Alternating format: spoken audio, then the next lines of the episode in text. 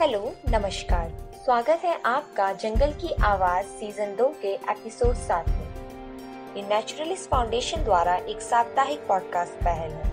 इस पॉडकास्ट के साथ हम आपको वन्य जीव संरक्षण, वैज्ञानिक रिसर्च और सरकारी पर्यावरण नीतियों के करीब लाएँगे। मैं हूँ शिखा पांडे और आज के इस एपिसोड की शुरुआत में बात होगी दो विपरीत तत्व, यानी कि हिमखंड और ज्वालामुखी के बारे में।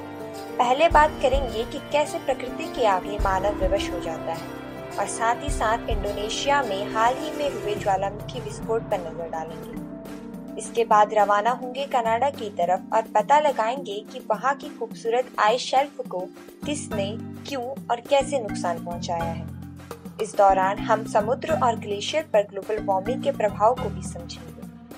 अंत में विदा लेंगे एक संतुष्ट करने वाली खबर से और जानेंगे कि भारत की सरकार अपने किन दो महत्वपूर्ण जीवों के संरक्षण के लिए नए प्रोजेक्ट ला रही है और इस प्रोजेक्ट में क्या लाभ होंगे। तो चलिए शुरू करते हैं। इंडोनेशिया रिंग ऑफ़ फायर पर स्थित होने के कारण कई ज्वालामुखियों और भूकंपों का घर है। ये रिंग ऑफ़ फायर तकनीकी रूप से एक घोड़े की नाल के आकार का क्षेत्र है, जो प्रशांत महासागर के चारों ओर टेक्टोनिक प्लेटों के किनारों के मेल से बनता है। ये क्षेत्र दुनिया के रिकॉर्ड किए गए भूकंपों का 90 प्रतिशत और सभी सक्रिय ज्वालामुखियों का 75 प्रतिशत भाग रखता है। इंडोनेशिया में कुल एक ज्वालामुखी हैं, जिनमें से उन्यासी सक्रिय हैं। उत्तरी सुमात्रा के एक द्वीप में स्थित इंडोनेशिया के माउंट सीनाबंग में हाल ही में हुए विस्फोट ने धुएँ और राख के 16,000 फीट के विशाल बादल को आकाश में भेज दिया और आसपास के स्थानों को अंधेरे में छोड़ दिया। 400 वर्षों में पहली बार जीवंत हुआ ये ज्वालामुखी पर्वत अब अत्यधिक सक्रिय हो गया है। 2014 में हुए एक विस्फोट में 16 लोग मारे गए थे जबकि 2018 में हुए विस्फोट ने सात लोगों की जान ले ली थी। ज्वालामुखी प्रकृति की सबसे विनाशकारी शक्तियों में से एक है। हमारे ग्रह के चारों ओर लगभग 1500 सक्रिय ज्वालामुखी वितरित हैं और इनमें से कुछ समुद्र तल पर भी पाए जाते हैं। लगभग पिछहत्तर प्रतिशत ग्रह ज्वालामुखी वहाँ स्थित हैं जहाँ टेक्टोनिक प्लेट्स मिलती हैं, फिर चाहे वो ज़मीन हो या पानी के नीचे। लेकिन आप सोच रहे होंगे कि ये ज्वालामुखी फटते क्यों हैं? एक ज्वालामुखी को सक्रिय, निष्क्रिय या विलुप्त ज्वालामुखी के रूप में वर्गीकृत किया जा सकता है। सक्रिय ज्वालामुखी वे हैं जो वर्तमान में प्रस्फुटित हो रहे हैं या जल्द ही फूटने के संकेत दिखाते हैं, जबकि निष्क्रिय ज्वालामुखी वो हैं जिनमें कोई वर्तमान गतिविधि नहीं है, लेकिन ये हाल ही में प्रस्फुटित हुए हैं। वहीं विलुप्त ज्वालामुखी वो ज्वालामुखी हैं जो विस्फोट नहीं करेंगे। ज्वालामुखी के सक्रिय की यात्रा पृथ्वी के हृदय में गहरे भूमिगत से शुरू होती है, जिसे कोर के रूप में जाना जाता है। कोर जो सूरज की सतह के समान गर्म जलता है, अपने आसपास के चट्टानी मेटल में अपनी गर्मी स्थानांतरित करता है। गर्मी आसपास की कुछ चट्टानों को पिघला देती है। ये पिघला हुआ चट्टान मैग्मा बनता है, जो आसपास की ठोस चट्टानी मेंटल परत की तुलना में हल्का होता है। मैग्मा फिर पृथ्वी की पपड़ी या दरार के माध्यम से बाहर निकलता है, जिससे ज्वालामुखी विस्फोट होता है। इस प्रस्फुटित मैग्मा को लावा कहा जाता है, जो 2000 डिग्री फ़ारेनहाइट के तापमान तक पहुँच सकता है। सभी ज्वालामुखी विस्फोट विस्फोटक नहीं है, क्योंकि यह मैग्मा की संरचना पर निर्भर करता है। जब मैग्मा बहने वाला और पतला होता है तो ये गैसों को बाहर निकलने की अनुमति देता है, ताकि मैग्मा सतह की ओर बह जाए।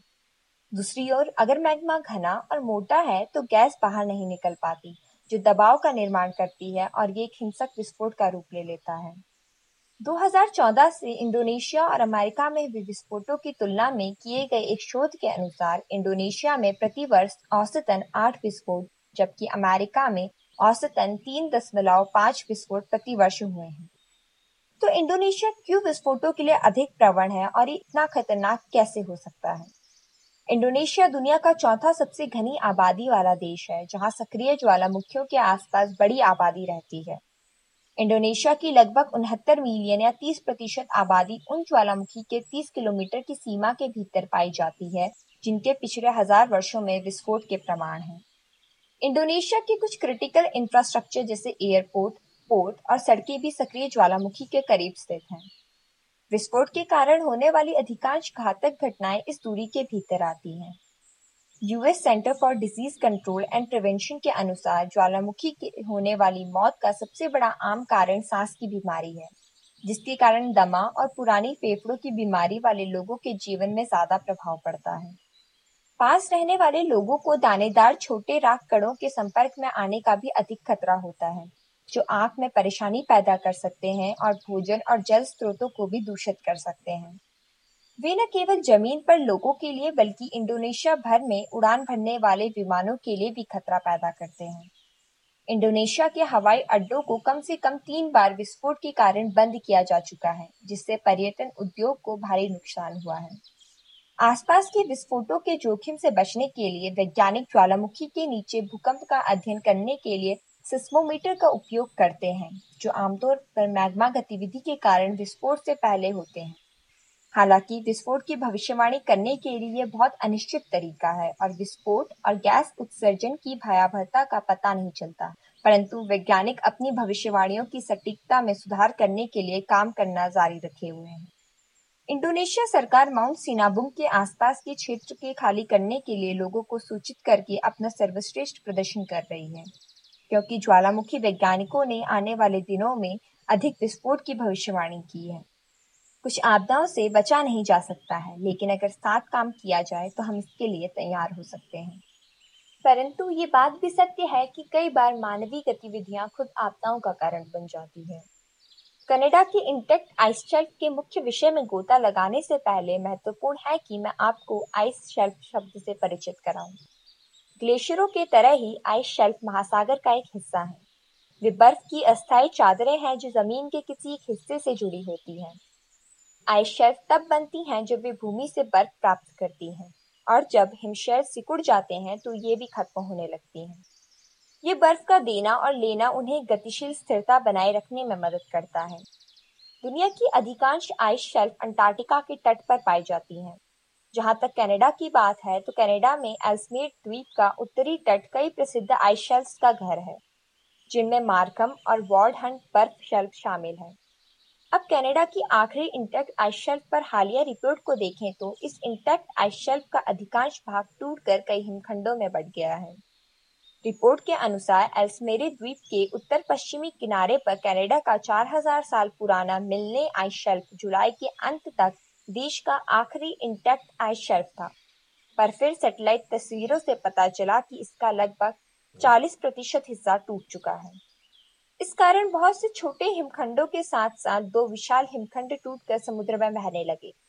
सबसे बड़ा मैनहट्टन के आकार का है 21 वर्ग मील चौड़ा और 7 मील लंबा, और इसकी परत 230 से 260 फीट मोटी है। आइस विश्लेषक एडविन व्हाइट ने कहा कि यह बर्फ़ का एक विशाल ब्लॉक है। अगर इनमें से एक तेल रिक की ओर बढ़ने लगे तो वास्तव में अपने तेल रिक को खुद स्थानांतरित करने के अलावा और कोई भी तरीका नहीं हो सकता। नीले पानी की लकीरों से घेरी गई ये बहत्तर वर्ग मील सफ़ेद बर्फ़ की शेल्फ शुरुआत में कोलंबिया ज़िले से भी बड़ी मानी गई, लेकिन अब ये घटकर इकतालीस वर्ग मील तक हो गई है। तो क्या ये एकमात्र ऐसा मामला है जो जानकारी में है? यदि नहीं तो फिर दुनिया भर में आइस शेल्फ को आज तक कितना नुकसान हुआ है? आइस शेल्फ का गिरना हालाँकि एक प्राकृतिक प्रक्रिया है, लेकिन पिछले 30 वर्षों में अंटार्कटिक प्रायद्वीप पर और कनाडा के उत्तरी तट पर आइस शेल्फ ने तेज़ी से विघटन का अनुभव किया है। मार्च 2008 में अंटार्कटिका में विल्किंस आइस शेल्फ 400 से अधिक वर्ग से पीछे खिसक गई थी। बाद में उस वर्ष की गर्मियों में उत्तरी कनाडा में एल्समेरी द्वीप के साथ जुड़े कई आइस शेल्फ कुछ ही दिनों में टूट गए। पिछले वर्षों में कुछ हफ्तों की अवधि में ही कई आइस टूटे हैं, जिसके कारण समुद्र में छोटे हिमखंड बिखरे हुए नज़र आने लगे। अन्य आइस शेल्फ ने तो दोहराया पतन का अनुभव भी किया है। अब सवाल ये उठता है कि उत्तरी कनाडा और अंटार्कटिक प्रायद्वीप जैसी जगहों पर लगातार ये बर्फ़ की शेल्फ क्यों टूट रही हैं? वैज्ञानिकों का दावा है कि ये गर्मी और ग्लोबल वार्मिंग के कारण होता है। कोपलैंड ने कहा, बिना किसी संदेह के ये जलवायु परिवर्तन है। ऊपर गर्म हवा और नीचे गर्म पानी दोनों की वजह से बर्फ़ की शेल्फ पिघल रही है। कनाडा में एल्समेरे द्वीप के उत्तरी तट पर एक बड़ी निरंतर बर्फ़ की शेल्फ हुआ करती थी। लेकिन मानव निर्मित ग्लोबल वार्मिंग के कारण ये पिछले दशकों से टूट रही है। 2005 तक केवल छह शेष बर्फ़ की शेल्फ बची थी, लेकिन मिलने वास्तव में अंतिम पूर्ण बर्फ़ शर्त थी। पर इन सबसे क्या और क्यों फ़र्क पड़ना चाहिए? जानकारी के लिए एक बर्फ़ शेल्फ अपने पीछे की पूरी बर्फ़ की चादर को संभालने का कार्य करती है। शेल्फ का टूटना पूरी शीट को संरचनात्मक रूप से कमज़ोर करता है। ग्लेशियरों को इसमें तेज़ी से प्रवाहित होने की अनुमति देता है, जिससे समुद्र की ओर पूरी शीट खिसकने लगती है। हाल के शोध ने सुझाव दिया है कि फीडर ग्लेशियर आइस शेल्फ के ढहने के बाद पाँच गुना तेज़ी से समुद्र की ओर बह सकते हैं। जैसे ही एक बर्फ़ की चादर समुद्र में समा जाती है, समुद्र का स्तर बहुत तेज़ी से बढ़ जाता है। हम जानते हैं कि महासागर पिछली सदी में 19 सेंटीमीटर तक बढ़ चुके हैं। यानी कि प्रतिवर्ष लगभग एक से तीन मिलीमीटर की दर से, और अब आइसशेल्फ के निरंतर टूटने से ये समुद्र स्तर को सदी के अंत तक एक और मीटर तक बढ़ा सकती है। भले ही हम आज से ही सभी उत्सर्जन को रोक दें। अब बात करते हैं कि आने वाले वर्षों में दुनिया इस बदलाव का गवाह कैसे बनेगी। न्यूटन के सार्वभौमिक आकर्षण के नियम के अनुसार बड़े पैमाने पर वस्तुएँ अन्य वस्तुओं को उनकी ओर आकर्षित करती हैं। बर्फ़ की चादरें अविश्वसनीय रूप से बड़े पैमाने पर हैं और समुद्र को उनकी ओर खींचती हैं। जब वे पिघलती हैं तो गुरुत्वाकर्षण आकर्षण को कमज़ोर कर देती है और समुद्र के इस छोर के विपरीत छोर की ओर वापस वितरित होने की संभावना बढ़ जाती है। इसका मतलब है कि अंटार्कटिका की बर्फ़ की चादर के पिघलने से बॉस्टन और न्यूयॉर्क के पास समुद्र का जल स्तर बढ़ेगा। और यदि ग्रीनलैंड की बर्फ़ की चादर पिघलती है तो परिणाम स्वरूप ऑस्ट्रेलिया के पास समुद्र के स्तर में वृद्धि होगी। यही नहीं, अकेले पश्चिम अंटार्कटिक बर्फ़ की चादर के नुकसान के परिणाम स्वरूप लगभग तीन मीटर समुद्र स्तर की वृद्धि होगी, जिसमें पूर्वी तट के साथ कई अमेरिकी शहर और बांग्लादेश, वो किरीबाती द्वीप राष्ट्र जैसे कई निचले इलाके पूरी तरह से डूब जाएँगे। इस हिसाब से एक ज़ाहिर सा प्रश्न उठता है कि हम इसके बारे में क्या कर रहे हैं।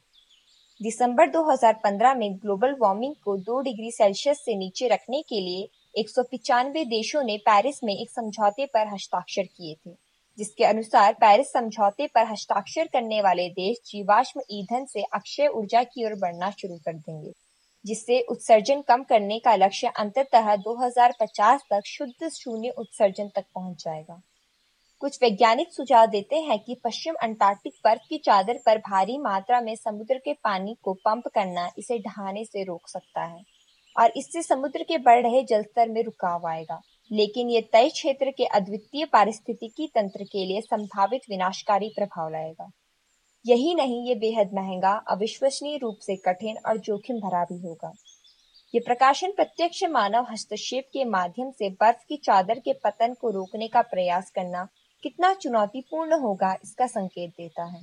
समुद्र के स्तर में वृद्धि को सीमित करने की प्राथमिकता अभी भी ग्रीन हाउस गैस उत्सर्जन में कटौती करना है। एक देश के रूप में एकमात्र और उपयोगी समाधान है कि तेज़ी से उत्सर्जन को कम किया जाए ताकि आने वाले जोखिम का प्रबंधन किया जा सके।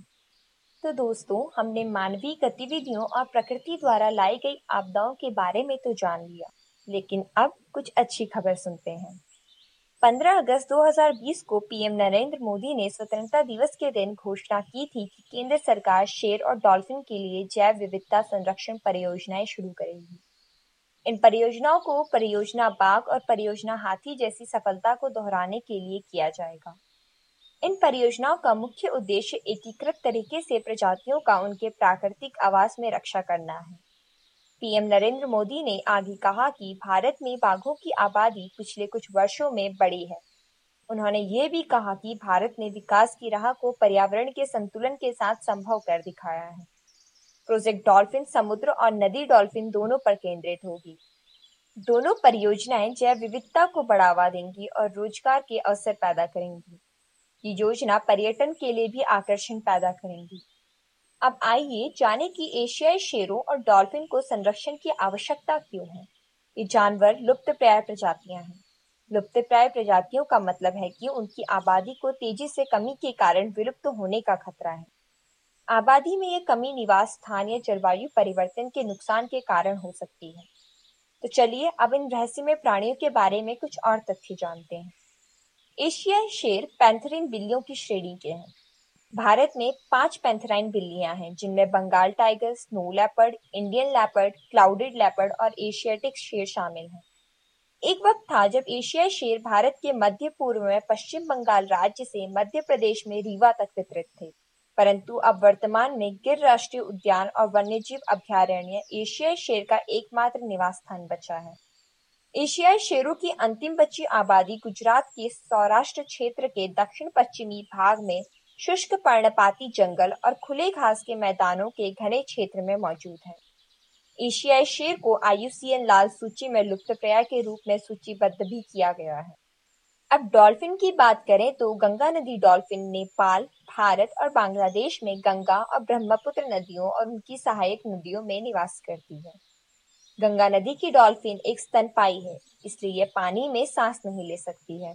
और हर 30 से 120 सेकंड में वापस तह पर आती है। गंगा नदी डॉल्फिन केवल मीठे पानी में रह सकती है और असल में देखने में असक्षम होती हैं। गंगा नदी की डॉल्फिन को भारत सरकार ने अपने राष्ट्रीय जलीय पशु 2010 के रूप में मान्यता दी है। ये एक स्वस्थ नदी की पारिस्थितिकी तंत्र के आदर्श पारिस्थितिक संकेतक के रूप में कार्य करती हैं। भारत में इन्हें सात राज्यों में वितरित किया जाता है।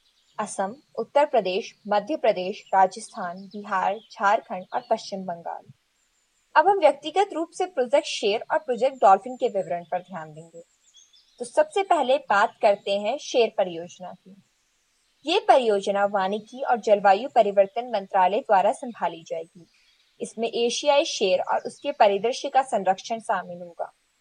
इस परियोजना में आधुनिक तकनीकों को शामिल करके शेरों के आवास के विकास पर ध्यान दिया जाएगा। यह पशु चिकित्सा देखभाल और उन्नत विश्व स्तरीय अनुसंधान के माध्यम से शेर और उससे जुड़ी प्रजातियों में बीमारियों के मुद्दे को भी संबोधित करेगा। ये परियोजना मानव वन्य जीव संघर्ष को भी संबोधित करेगी, जिसमें आसपास के क्षेत्रों में रहने वाले स्थानीय समुदाय शामिल होंगे और इस तरह से स्थानीय लोगों को आजीविका के अवसर भी प्रदान करेगी। एक साल पहले भारत ने केंद्र सरकार से अठानवे करोड़ रुपयों के बजटीय योगदान के साथ एशियाई शेर संरक्षण परियोजना शुरू की थी। पहले इस परियोजना को तीन वित्तीय वर्षों के लिए अनुमोदित किया गया था, जो कि वित्त पहलू से संबंधित थी, जबकि अब की बार प्रधानमंत्री मोदी द्वारा घोषित प्रोजेक्ट लायन न केवल बड़ी हुई अवधि और वित्त में प्रवेश करेगा, बल्कि प्रजाति के संरक्षण के लिए आवश्यक सभी मुद्दों को भी संबोधित करेगा। एशिया शेरगिर नेशनल पार्क और उसके आसपास के वातावरण तक सीमित हो गए हैं। वे गुजरात के सौराष्ट्र क्षेत्र में नौ जिलों में वितरित हैं। जून 2020 में गुजरात वन विभाग ने एशियाई शेर की आबादी में 29 प्रतिशत की वृद्धि दर्ज की थी। उनके वितरण क्षेत्र में बाईस हज़ार वर्ग किलोमीटर से छत्तीस हज़ार वर्ग किलोमीटर, यानी कि छत्तीस प्रतिशत की वृद्धि भी देखी गई है। विशेषज्ञों ने एशियाई शेरों के दीर्घकालिक संरक्षण के लिए गुजरात के बाहर प्रजातियों के प्रजनन का भी सुझाव दिया है। अब नज़र डालते हैं प्रोजेक्ट डॉल्फिन पर। गंगा डॉल्फिन पारिस्थितिकी तंत्र की समय स्थिति के लिए एक संकेतक प्रजाति के रूप में कार्य करती है। वे उस पारिस्थितिकी तंत्र में अन्य प्रजातियों की स्थिति का भी दायित्व लेती है, क्योंकि वे पानी की गुणवत्ता और प्रवाह में परिवर्तन के लिए बेहद संवेदनशील हैं। वर्तमान में भारतीय नदी प्रणालियों में लगभग 3,700 गंगा नदी डॉल्फिन है। जैसा कि पीएम मोदी ने घोषणा की है परियोजना डॉल्फिन देश के दोनों फ्रेश वाटर नदियों और समुद्री महासागरों पारिस्थितिकी तंत्र में डॉल्फिन के संरक्षण का लक्ष्य करेगी। इसमें विशेष रूप से अवैध शिकार के खिलाफ आधुनिक तकनीक के उपयोग के माध्यम से जलीय आवास और डॉल्फिन का संरक्षण शामिल होगा। ये परियोजना नदियों और महासागरों में प्रदूषण को कम करने में भी मदद करेगी। ये मछुआरों और अन्य नदियों और समुद्र पर निर्भर आबादी की जीविका को बेहतर बनाने में भी मदद करेगी, ताकि उन्हें संरक्षण गतिविधियों और नीतियों के बारे में जानकारी रहे। आगे इसमें भविष्य में पर्यटन के अवसरों को बढ़ावा देने की क्षमता भी होगी। अंत में यही आशा करते हैं कि भारत में पारिस्थितिक रूप में संतुलित सतह विकास के साथ साथ इन परियोजनाओं का परिणाम भी सफल रहे। इसी के साथ अंत करते हैं आज की पॉडकास्ट सेशन का। आप सबने जंगल की आवाज़ को मेरे साथ सुना। उसके लिए आपका धन्यवाद। अगर आपको ये एपिसोड पसंद आया हो और हमारी पहल अच्छी लगी तो नीचे मौजूद लाइक बटन और बेल आइकन पर क्लिक करें, ताकि आप हमारे आने वाले एपिसोड मिस ना कर सकें। और हमें सब्सक्राइब करना भी ना भूलें। तो बने रहे हमारे साथ अगले एपिसोड में, जहाँ हम कुछ और नए विषयों पर बात करेंगे। तब तक के लिए धन्यवाद।